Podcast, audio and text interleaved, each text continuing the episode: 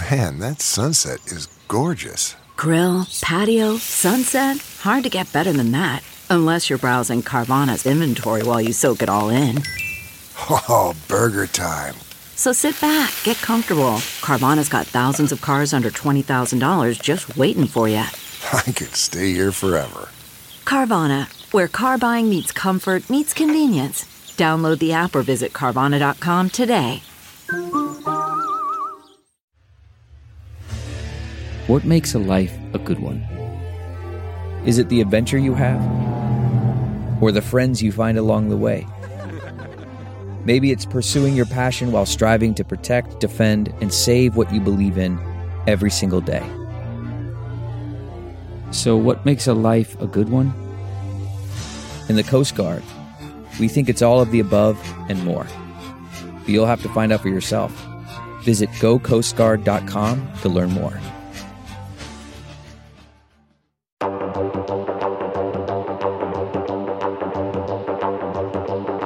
Hello, everyone, and welcome back to Rotten Tomatoes is Wrong. And I'm alongside my second favorite comedian, Mr. Mark Oh, Ellis. Okay. But only for this time frame. I'm, I'm putting uh, your pal Zelensky as my favorite comedian since the leader of Ukraine was a former comedian. That's all Yes, I will it- say. uh, He's just my favorite comedian at this time. Used to see him at the open mics. We'd fist bump. uh, You know, good times all around. But uh, much support to uh, to the people of Ukraine. I um, I mean, this is why we do this show, Jack, or at least this is why you do this show, is because I know where your heart really is, and it lies in award season. And now we finally have the show that you didn't have to prepare for at all, that I had to scramble around and watch six movies in the last two days to gear up for, and that would be it's our Oscars show. Yeah. It's our Oscars, particularly Best Picture. We're talking about all the Best Pictures, what should win, what shouldn't even be nominated, where the tomato meter are. Rotten Tomatoes got some of these wrong, in my humble opinion. So this is going to be a fun episode. And then you and our esteemed guest get to correct me when I um, overstep my bounds, stumping for Godzilla versus Kong. Yes, we're going to run down all the scores, but before that, we obviously I have to introduce our guest for this episode. He is a friend of mine, Kyle Buchanan, the pop culture reporter for the New York Times and the writer of the Projectionist column. He has a new book out that we are going to talk in depth with him about. But before we get to that, let's go ahead and find out what folks are saying about our 10 Best Picture nominees in Two Minutes with Tim. Two minutes with Tim. All right, so here are the scores for all the Best Picture winners in alphabetical order. And just a reminder, these are not based on adjusted scores, these are strictly what we have right now. Belfast is certified fresh at 87% on the tomato meter with 293 reviews. Coda is certified fresh at 96% on the tomato meter with 256 reviews. Don't Look Up is rotten at 56% with 281 reviews. Incidentally, Don't Look Up is the worst reviewed Best Picture nominee since Extremely Loud and Incredibly Close from 2012, which was rotten at 45%. Drive My Car is certified fresh at 98% with 163 reviews. Dune is certified fresh at 83% with 465 reviews. King Richard is certified fresh at 90% with 268 reviews. Licorice Pizza is certified fresh at 91% with 273 reviews. Nightmare Alley is certified fresh at 79% with 313 reviews. The Power of the Dog is certified fresh at 93% with 321 reviews. And finally, last but not least, West Side Story is certified fresh at 93% with 348 reviews. Last year's Best Picture winner, Nomadland, is certified fresh at 93% with 421 reviews. And the best reviewed Best Picture of all time is It Happened One Night, which is certified fresh at 99% with 103 reviews. We covered that one on a previous podcast. So those are your nominees. I'm hearing the wrap it up music right now, so I just want to thank Lucy and Jacqueline and Mark for everything. I couldn't have done it without you, and thank you so much. Back to you folks. And it happened one night reference. Oh, we were so young when that movie came out, Jacqueline. Yes, honestly, uh, that Best Picture uh, chat that we did with Eric Kohn was incredible. But I have to say, I do think our chat with Kyle is going to top that. So let's go ahead and cue that up now in our movie talk section. All right, everyone, please welcome now to the Rotten Tomatoes podcast, Mr. Kyle Buchanan, the pop culture reporter for the New York Times and writer of the Projectionist column. He has a new book out, Blood, Sweat, and Chrome: The Wild and True Ride of Mad Rex of Mad Max Fury Road. And he also happens to be a man with an impeccable suit game. I have seen Thank it, you. ladies and gentlemen. You do not even know. Kyle, sir, how are you doing? I'm good. You know, I mean, listen, I'm I'm a Southern California guy. I wear t-shirt and shorts almost all the time.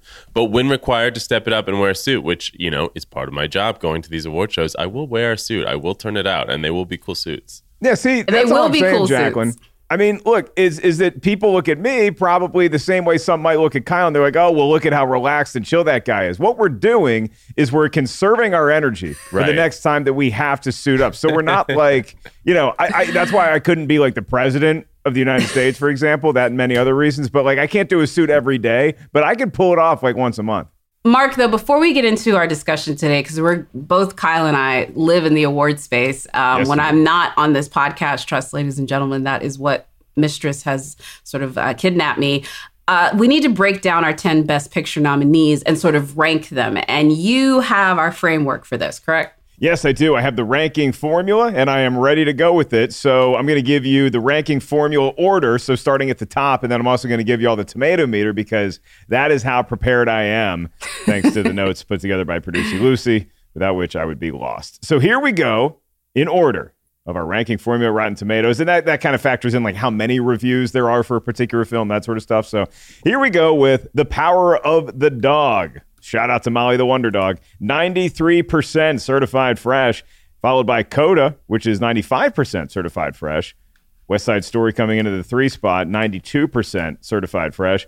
They're all certified fresh at this point. Drive My Car is number four at 98%. Licorice Pizza, somehow it's better than Dune. I don't get it. 91%. Dune is right behind Licorice Pizza, 83% on the tomato meter. King Richard gets us back into the A territory with 90%.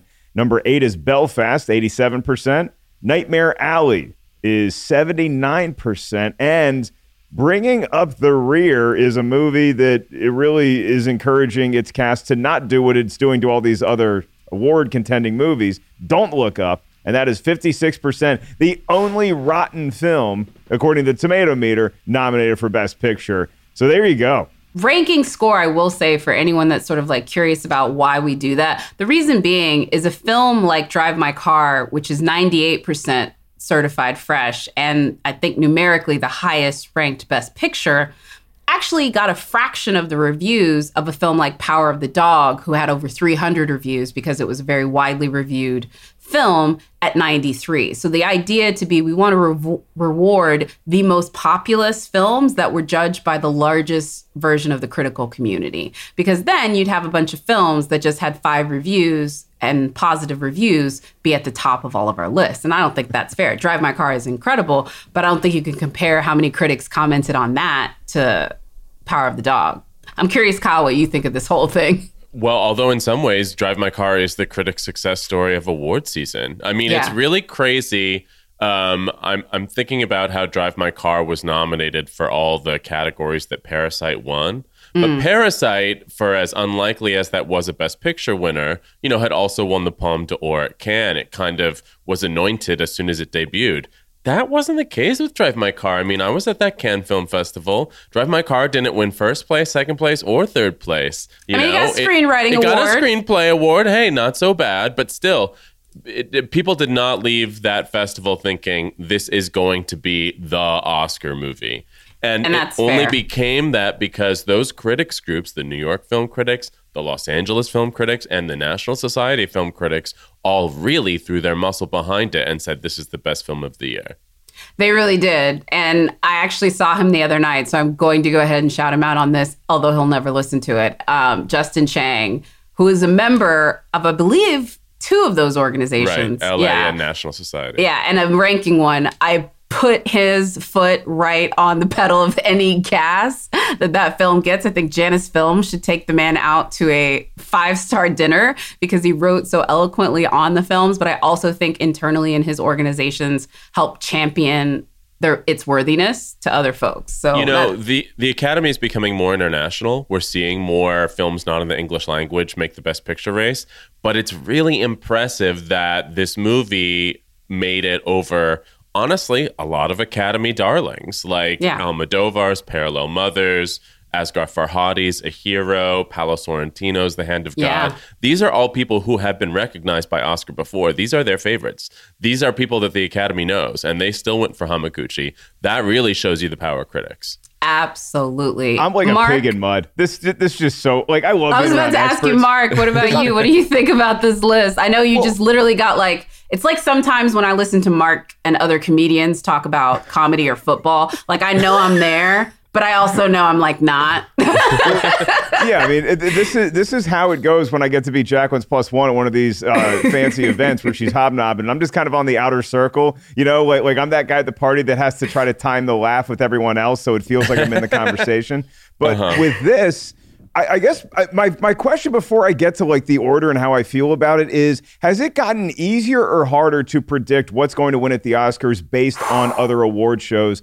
Like, in the last decade, because isn't there always like some award show that is like the barometer, like whether it's Critics' Choice or, uh, or or SAG Awards or something like that, or has it gotten tougher to nail down what is going to take the top honors at the Oscars? This year is particularly tough because we did not have a Golden Globes. We did not have that televised hit that happened in January that kind of laid out who the frontrunners are.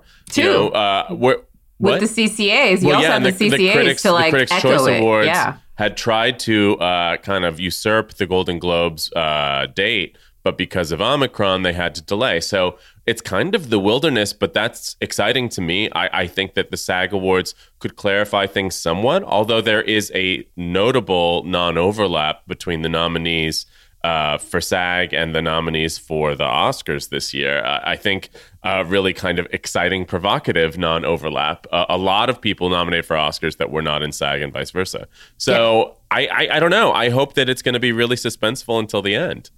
I think it actually will. Um, the only thing I will add is, Mark, uh, you skipped the easy questions and literally went to like the most difficult question that is in our industry right now. It's like me coming in first before there's even a ball played. It's like, who do you think's going to win the Super Bowl? Easy, bruh. like this is Sometimes it is easy. Sometimes Yes. it's so boring. Yeah, and true. You know, The- maybe maybe in two and a half weeks we'll think that. But uh, right now it feels excitingly wide open. You look at this list that, that, we ran down, and so th- there's a few that movies that, that I thought could have been on there. Maybe instead of a Nightmare Alley or Don't Look Up, like I would have tossed. I'm a big animal fan. I'm not talking about Godzilla or Kong. Pig. I, I would have put Pig up there. It's 97 percent, I think, certified fresh. But other than that, when I take a look at this list, Kyle, I I see the only things that really feel like it, it feels like the power of the dog is going to win, and then everything else is just looking for votes. Is that how you see it, or do you think it's a little tighter? I think it's a little tighter. I think the power of the dog is almost certainly going to win Best Director. Yes. And we have seen in recent years that the Academy is totally fine with splitting director and picture. They didn't used to be. That used to be a really rare thing. But these days they kind of like to spread the wealth. And I think if Jane Campion is really locked in for director, they could go with something that is a little bit more crowd pleasing for uh, picture, which is usually what they respond to. Yep. You know, I don't think that's a done deal. I think that when you look at what got nominated, Power of the Dog got literally every nomination it had hoped to get, which the other films can't say. So you would think, okay, well, it has the strongest profile going in, but I really do think anything could happen.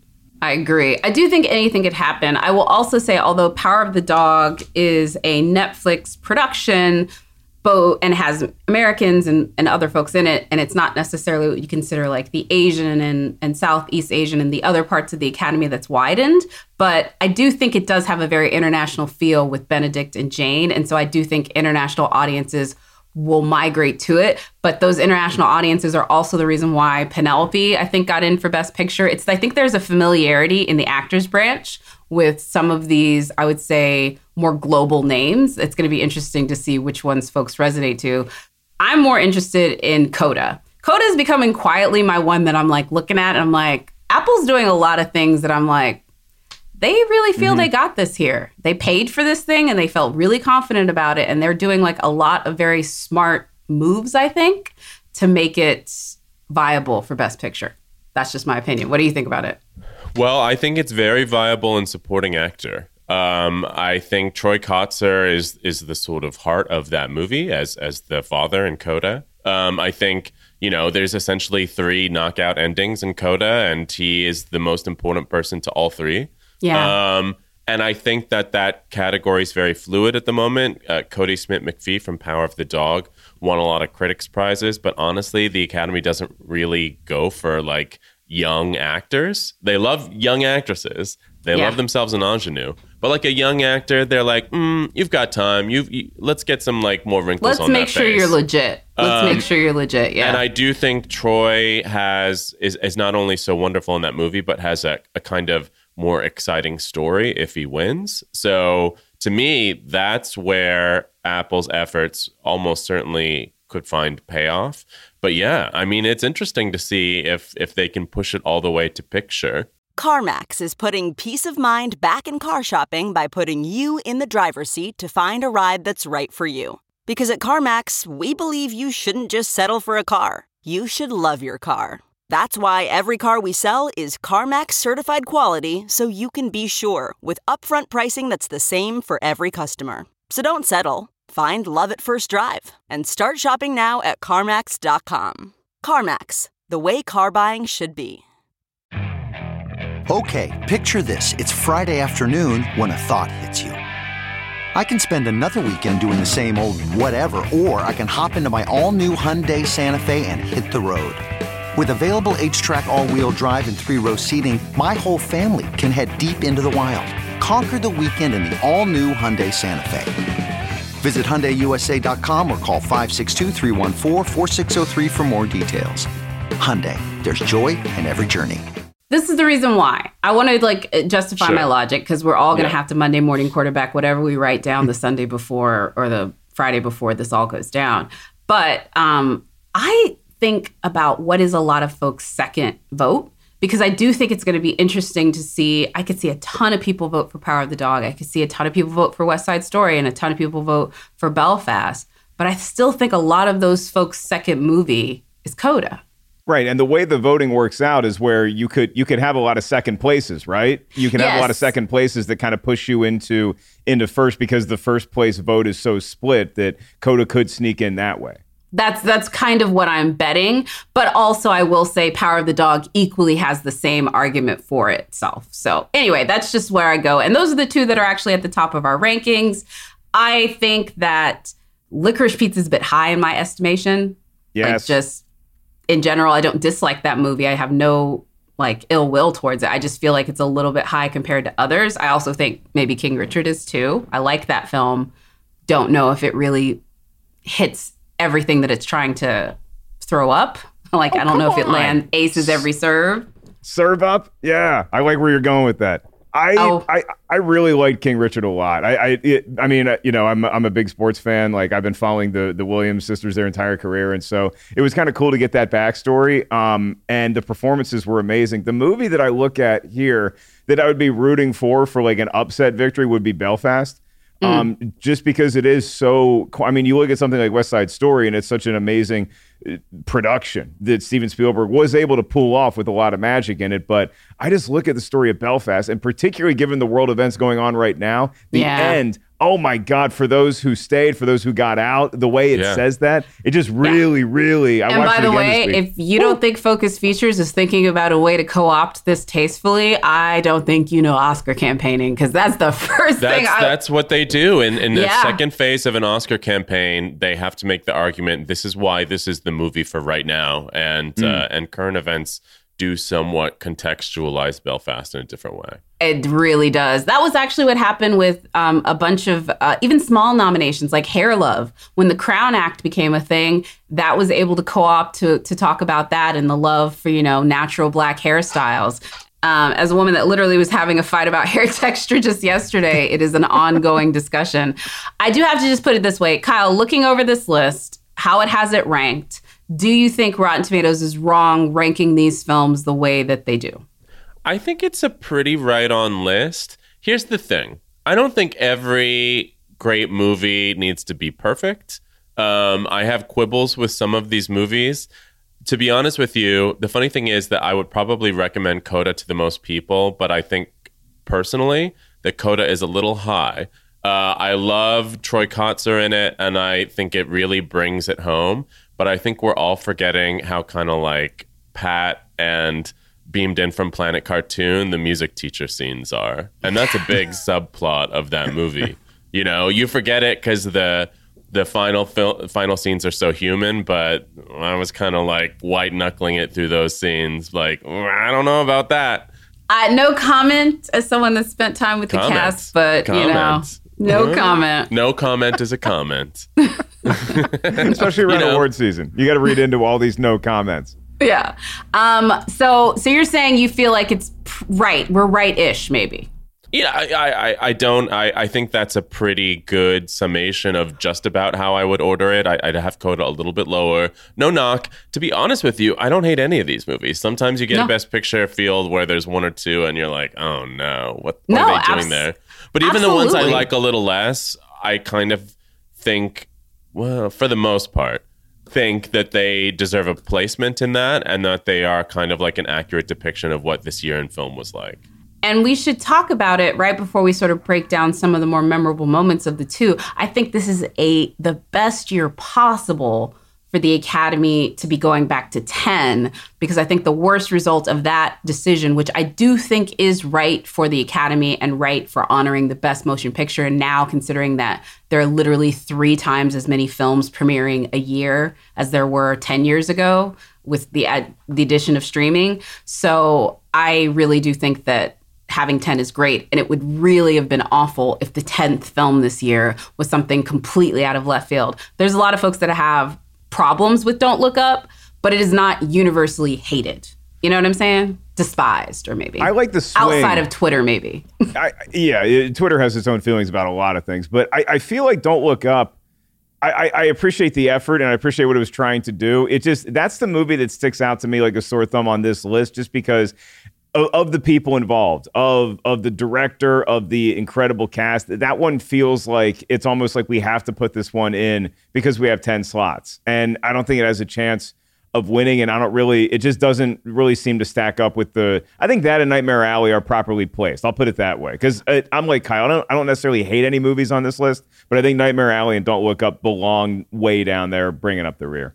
I'll play devil's advocate for Don't Look Up, which is this is a film that we will continue to reference in the next few years. Sure, very I, fair. I don't hate Don't Look Up. I was just, I'm like, I, I just said, like, I don't hate Don't Look Up. I think Don't Look Up is messy. In fact, I remember I had heard a report about like how it was being filmed and it was edited. Like all Adam McKay movies come together in the edit. I think every time that man is nominated for an Oscar, his editor should be nominated as well because all of his movies are made in the edit. They just take tons and tons and tons of takes, keep going. It was a bit messy. It's a bit messy. It was a bit messy. It was a bit rushed. Probably could have been incubated probably another six months and maybe gotten something like The Big Short, but uh, that's what I got on it. Yeah, I, I don't look up to just to me. It doesn't stack up with the rest of these movies. I'm not. It, it actually, I thoroughly enjoyed watching it, and and again, I, I love what it's trying to do. I don't think it pulled that off magnificently because I was really rooting for it too, and I'm still excited about what Adam McKay does with this project uh, about the uh, the the Capitol on January 6th. I'm I'm I'm excited to see what he can do with that material, but. I mean, I, I just don't see it as like a best picture contender because when I see a best picture nominee, I, I want to think it has at least a shot of winning. And when I look at the top eight of this list, I really feel like Belfast could be an upset. I do. I I, I feel like I, I I think Dune is just there maybe because they're like, hey, sorry we didn't vote for you, Danny, even though you really deserved it. Let's just put you in the the best picture nominees instead. But I I, I feel like Dune. snubbed was actually my shock. Everybody calls Spielberg. Everybody said it was be Hmm. like he, or maybe even uh, Kenneth Branagh, like I did. But I was shocked to see Denny not on there. What about you? I, yeah, I mean, I thought Spielberg might because uh, West Side Story seemed to be fading, but I did. I didn't think Branagh would get uh, snubbed. You know, Belfast is his own story. He- It's kind of hard to separate him from it if you like the movie, and they clearly do. I mean, honestly, I I, I don't think Belfast winning Best Picture would be an upset. Right now, I'd be almost kind of tempted to say that's where it's going to go. I Um, think I think the- that if yeah. it if it comes down to a battle of the sort of you know smaller sized crowd pleasers, which would be Coda and Belfast. That Belfast has a little bit of an edge with the Academy because it's considered more artful. I don't disagree. I really hope that uh, the publicity they have a an outspoken best song nominee that I'm very interested to see if they can keep him from disrupting the film's chances through the latter part of the season. That's it. And I say that as someone that watched the Green Book campaign. Yeah, right. And when you look on back on what that thing like l- this is what happened. This is not making a judgment of the film. Green Book when it came out, the family of the man that's featured in it disavowed its context as fiction. the lead actor said the N-word audibly in a Q&A uh, during the season and you had another person on the production who you had another person who was on the production who was oh sorry was on the awards tour who was criticizing the film every chance he get as a retread of driving miss daisy how do you then combat all of that to then win best picture that movie should get like a trophy of campaigning I think it's important to note that um, you know uh, there are certain movies that Twitter doesn't like. Um, in fact, I, again, listen, I'm not I'm not out there trying to like be uh, uh, standing. Don't look up. That's not my vibe. But I do think the discrepancy between uh, its uh, critic score and its audience score has a little bit to do with everybody, with so many of the critics on Twitter kind of like seeing what the vibe was uh, and kind of all kind of landing in the same place. Yeah, it's 56% rotten uh, on the tomato meter, then 78% with the audience score. So that is that's like a mark. It's not quite a man on fire situation, but that's like that that's a market improvement. Yeah, I don't disagree. Uh, let's go ahead and talk about some of the best moments from the year because, you know, like any countdown list, we have to make sure we hit multiple categories. I have favorite moments from a lot of these films, but I think I really, mm, this is so funny. I really have to say Everlasting Love with Jamie and Caitríona was like a thing for me. It really was. It really was. I saw that very late at night at Telluride. I was kind of sleepy, but give me a good nostalgia song. That brings me back to like Dirty Dancing type stuff. Like I think I've watched too Dirty Dancing too many times not to love everything that scene was doing. Kyle, what about you?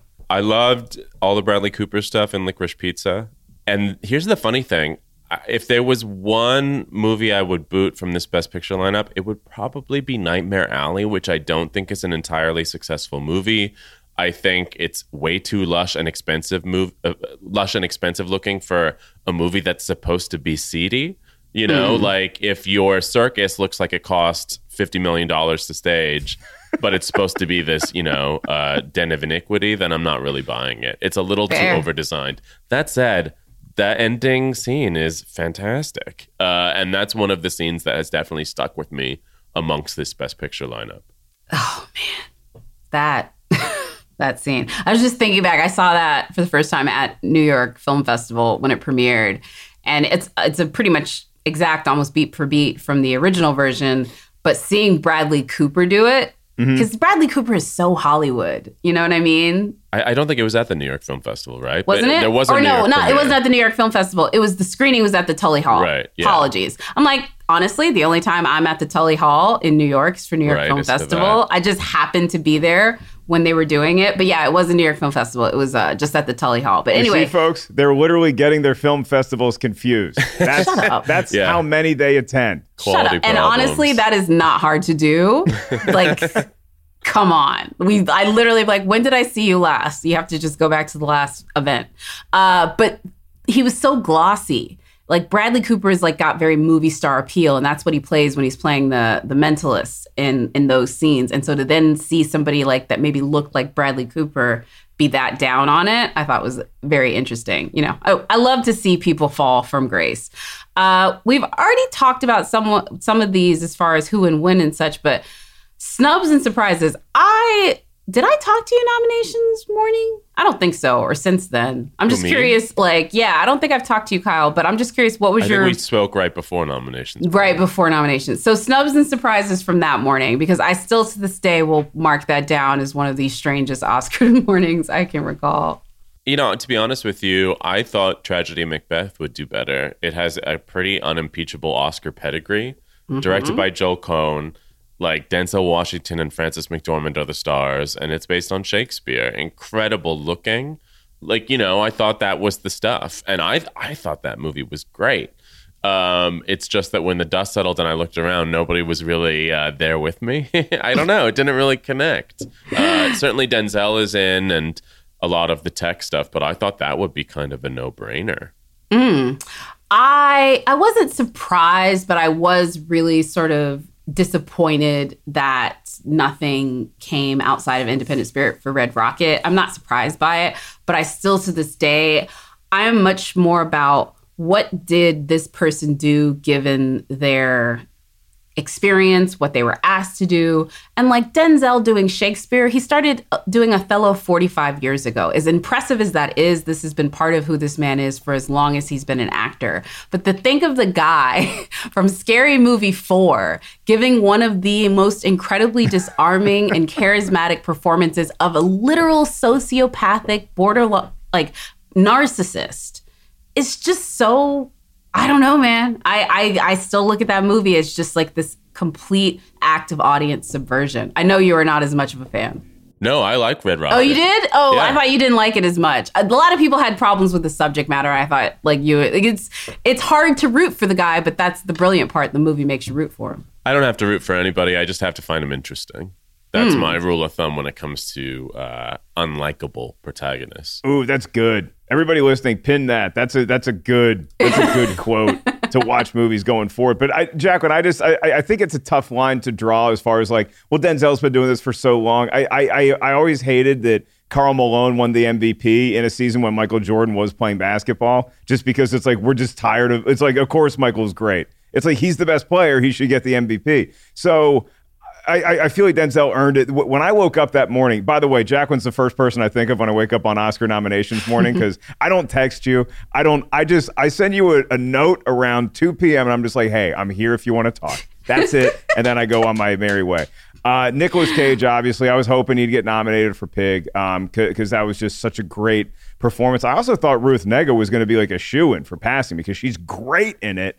And I would that was the one that left me even more so than Nicolas Cage because it was a stacked field in in Best Actor. Uh, I mean, they're all they're, look. There's a lot of talent out there, but Ruth Negga was the one that I was just I, I, I like. I had to read the nominations again because I thought I just missed it. Yeah, that's that's brutal for me. That was my favorite performance of last year. I I wrote about it a lot in the Times.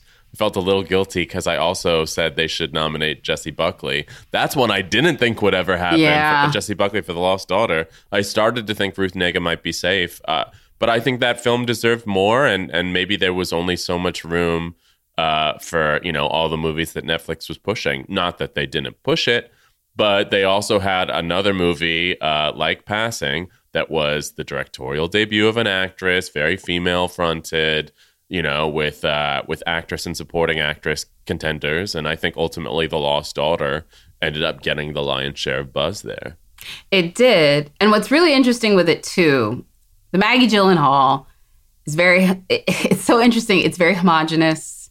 It's approachable in some ways with Maggie because Gyllenhaal is homogenous, No. or the movie. The movie's makeup is somewhat homogenous as far as the makeup of the folks that are. You want to just say white people? I'm not gonna say it. I'm you not, look, say it. it's it's white people in Greece and you know or Italy and like you know whatever. Listen, all I will say is I do find it interesting which ones they went to because really passing got caught in between a rock and a hard place for the fact that Lost Daughter took because the O- Oscars are decided by what people see, not by what people like. The idea that all Oscar voters are watching everything is not the truth. I wish it was, but it isn't. I wish they would adopt the BAFTA formula where they have an app and they have to literally prove that they went and saw stuff to be able to vote. They don't, so whatever. But the the problem with it is like Lost Daughter took passing audience, and then on the other side, Belfast took the sort of like Brit filmmaker audience, and I think those folks watched those films first as opposed to watching Passing, and then it just got passed over because of it. Passing got passed over. Wow. I mean, they told you right there in the title. The other the other performance I'll just throw out there real quick is uh, is Jude Hill is deserving of something in in, in Belfast. It- th- that kid was just transcendental. I don't like children, as you know, Jacqueline. and he just, I just fell in love as soon as as soon as he's on screen. He's great. What did you think about him, Kyle? I think that when it came to the Belfast nominations, there was probably a lack of clarity about what category a lot of those people were supposed to be in. Um, Mm-hmm. You know, uh, the the two evidently supporting performances both got nominated for supporting, and then everybody else probably got a whole bunch of votes in different categories Mm-hmm. that uh, that kind of wrecked their chances. Yeah, that I actually believe that that is the truth as well. And the confusion, by the way, on the clarification on who is competing what, I think owes to the international contingency as well, because the films are not marketed the same way out there as far as like getting access to it. There's not as much FYC. And so I just don't know how connected they are to, oh, I liked the Belfast movie. She's competing for supporting actress. Well, I do like the spiciness of pushing back against the, you know, sometimes very craven, cynical um, uh, categories that people get pushed in. Sometimes a very evidently lead performance is pushed in supporting for all sorts of political reasons, and sometimes vice versa. Yeah. Um, and I do like it when, uh, you know, the Academy's like, no, we're just going to vote for them where we want to vote for them, and that's just how it's going to be. I mean, sometimes that's a little bit nuts, and you get a situation like with Judas and the Black Messiah, where both of those men were nominated in supporting, because I don't think there was clarity about who was supposed to go where. Um, but sometimes they, you know, they right a wrong, which is Kate Winslet for the reader. She was being positioned as supporting because she had a lead role in her then husband's movie Reservation Ro- or uh, Revolutionary Road, and the Academy said, "No, you're the lead. Uh, that's where we're voting for you," and she ended up winning. And that's where she ended up winning, yeah. Which I thought was so funny as well. Let's go ahead really quickly here because Kyle, I know you have to get out of here fairly soon, but the fans are going to be a bigger part of this award ceremony for a bunch of reasons. Uh, they started it nominations morning and previewed their hand by having you know regular folks and the TikTokers of the world coming in and announcing the nominations, and they then announced Oscar fan favorite, which is a sort of backdoor to what they'd previously done, the popular vote Oscar. And it's a thing. I don't know. It is It's a technically way a, to- thing. it- I can't yeah. argue with that. It's, It's, a it's a way to crown a movie that everybody loves, but i this is like how they avoid a Dark Knight controversy in the future because the Dark Knight was like worthy of being nominated, right? But even even if you love a comic book movie that may not be worthy of being in the top 10, you still want to give it some recognition. It, it- to me, it just feels like the Oscars just are, are tired of getting yelled at. And so they're like, look, we'll give Spider Man something. Congratulations. You had three Spider people show up. Here's your here's your fan favorite Burger King crown. Well, I think that's how they hoped it would go. I think Yeah. they Well, yeah. thought, well, yeah, of course everybody's obviously going to vote for Spider Man. It's the biggest film of the year. But if you peruse that hashtag, it is Cinderella, uh, the Amazon musical. It is uh, Army of the Dead, Dead. the Zack Snyder fan base going hard for. There's is gonna fun. Minamata, a Johnny Depp movie that nobody saw, but that his, you know, uh, remaining contingent of fans are voting for. These are some of the most quickly forgotten films of the year, not Spider Man. And I, I think that this has the potential to hilariously blow up in their faces. It does, but I have a feeling it won't.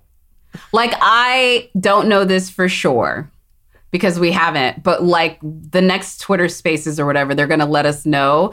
And their site has already said that, like, that's not it. Because they have two things. They have cheer moments Yeah. and they have fan favorite. And a lot of these folks that are programming this stuff or or trying to be whatever aren't voting correctly. So they're like giving a cheer moment on fan favorite and vice versa. Like they're not doing what they need to do to say i'm voting for the right way. And so it's actually the numbers are not cinderella. I, i'm pretty sure it's spider-man's the number one now Well, I think uh, Spider-Man's perusing the gonna sad. hashtag, it ain't. But we'll see if they're a little too embarrassed by those results and they throw out some hanging Chad ballots.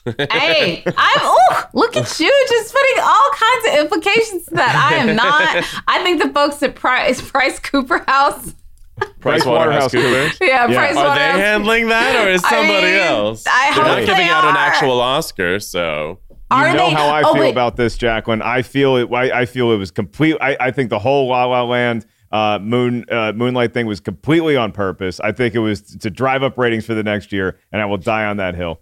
Well, you can die on that hill, but that Spicy, dude lost his job, so very I don't. spicy. right now, I think we've kind of said it, but just last sort of thoughts. Kyle, what do you think is going to win? Picture? Yep. Gosh. You know, I'm just going to go with the simple one, which is Belfast. I, I do kind of think that um, there will be a split this year. Um, But I'll be really curious to see what ends up winning the Producers Guild Award. Uh, Yes. Not that they always match, and sometimes recently they have provocatively mismatched. But yeah, I, I, I do think that Campion is such a lock that it almost makes Power of the Dog less of a lock for picture. Yeah. And see, I think Branagh might be a lock on screenplay, but well, usually to win picture, you got to win screenplay. It's Yeah. very rare that you don't. And if you don't, you know, uh, sometimes that happens. Uh, uh, and it happens because of some really spicy screenplays or a movie that doesn't feel as motivated by its screenplay. yeah. And I honestly think that Licorice Pizza is not the type of film that's going to topple Belfast's stuff. In screenplay, no. Yeah. I really don't. But a lot of people are saying, you know, PTAs do, PTAs do, but I'm just like, I just don't feel that. Yeah, I don't know if the Academy does either. I, I thought the movie was going to do a little bit better. I mean, Yeah. it's it's not an uh, an unsubstantial thing that he made it into the director race too. You know, Yeah. that's a, to get picture and director. Very few films did, obviously, but Yeah. um, but virtually nothing else. You know, the screenplay, sure, but where were some of the actors? Where was some of the other stuff? I, Mm-hmm. I don't know that they feel this is the movie. Absolutely. Mark, what about you? What do you think is going to win? I was prepared to just say the power of the dog, but now Kyle's really swaying me towards my heart. Uh, uh, yeah, Kyle was trying to show me the way home here to Belfast, and and you just Oh, think you of like, sound like an Oscar campaign ad now. Yeah. because I believe the the uh, the narrative the narrative they've been going with in their phase two Oscar campaigning is vote with your heart. Mm. Uh, a, a very uh, not so subtle slam against uh, the more maybe cerebral power of the dog. right? Very true. Yeah, and, by the way, that is the philosophy of of Donna Langley. One of the first things she said to me when I interviewed her once was she knew that Green she knew that Donna Green Langley Book from was gonna- Universal. yeah. yeah Universal chair chairman she's still chairman. Uh, Universal chairman Donna Langley said the reason why Green Book won is because people loved it and they didn't care what anybody thought. And Oscar voters simple. vote because and Oscar voters vote for what they love. Yeah, it is that simple. Um, and you know, I mean, I love Power of the Dog, but I have talked to people who did not, you know, who were not heart engaged by it. Yes. So I mean, it's definitely a film that moves you, but it's not necessarily something that tugs at your heartstrings. I don't think it is definitely a film that moves you. You know, Oh, I've I talked to people who were not moved. Um, I, I I love it, and I think it got even better the second time I watched it. But it is Oof. a more cerebral, intellectual movie, and sometimes, most of the time, Oscar voters do vote with their heart. Yeah, I heard some. I, I I felt some uh, some emotional tinges watching it. I have heard from people that uh, that they just thought it was boring. They thought it was slow, but um, but I mean, also you know, you also hear from people that Belfast it's in black and white, so they can't watch it. I, I'm going. I'm going Belfast um, because Going Kyle's Belfast? making me. You're you literally witnessed Kyle make me uh, force me into a decision, and I'm thrilled that it's the one that I wanted to say anyway. But I was I wasn't brave enough. I wasn't We'll brave see. enough to start. We'll see. Well- I'll, I'll be I'll be curious what happens with the um, Screen Actors Guild uh, Outstanding Cast Award. But it is important to note that like Screen Actors Guild and it's SAG-AFTRA, and AFTRA has a whole lot of people that are kind of, you know, it has uh, radio journalists, weathermen, TikTokers. So what they end up going for might not be completely reflective of the somewhat more refined taste of the Academy. Absolutely. Kyle, the reason why you're here on top of talking Oscars, though, is to tell us about this incredible thing that you created that I'm not going to say. I literally, it was so funny. I think I, I mentioned it to you. He's like, that should be a book. And you're like, actually, was that the first? I did say that to you, I think. And you had already started talking about making it a book. Yeah, so th- this book about the making of Mad Max Fury Road that I just wrote is somewhat uh, inspired and spun out of uh, a much smaller oral history that I did for the New York Times in May 2020. And yeah, I mean, it was a really successful article in the Times, and, and you said, uh, Jacqueline, and you know, uh, other colleagues of mine like Manohla Dargis said this should be, could be a book.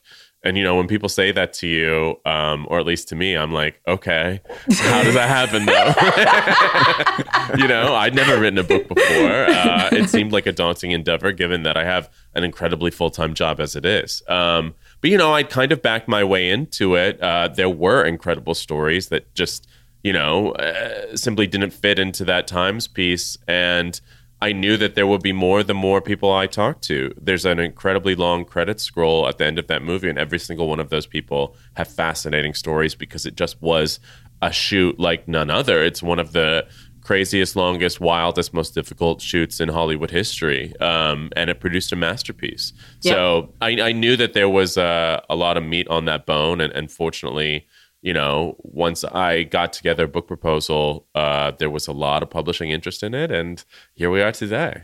I love it. It- It's an absolute must read, even if you're not high on Mad Max Fury Road necessarily. I am, but if, even if you're not, Blood, Sweat, and Chrome: The Wild and True Story of Mad Max Fury Road. So I heard about this book, and I didn't realize I didn't connect the dots that you were our guest on the show, and then also this book because I was doing morning radio uh, promoting my shows at the Comedy Store, and we were talking movies and about this book that had come out that, that was talking about Charlize Theron and and Tom Hardy and their their their I guess fishing on set. There is somewhat of relationship fractured early. And I was like, oh yeah, I mean, I remember hearing about that, but now I want to check out this book. You're the guy that wrote it. I'm so the guy like who wrote it. how but how can can you just contextualize was it just pure hatred was it venomous was it just hey i just want to be in my own character space what was the source of the friction I really do think it's a clash in approaches. Um, you know, Charlize is an extremely by the book actress. Uh, she shows up right on time. She does exactly what you need her to do, and she does it, you know, astonishingly well. She can knock out something like, you know, that take where Furiosa falls to her knees in the desert and screams on the first take. Uh, if you ask her to do just about anything, she'll she'll do it.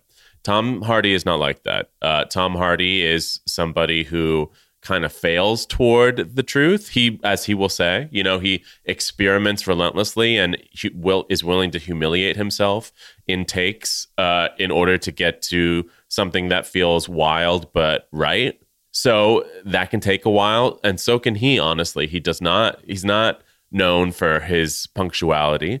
Um, and I think for somebody like Charlize, who's very professional, who's out there in the desert, who's a little bit um, anxious about how this movie is going to turn out, and also has just adopted her first child and probably wants to go out there, do a great job, and go home, it was not uh, the sort of um, working relationship that she would have preferred. Um, and you know, he a lot of people did not get along. A lot of people who worked on that movie did not know whether they were making, you know, the biggest bomb of their lives or or what turned out to be, you know, probably one of the most lasting credits of all of these people's resumes.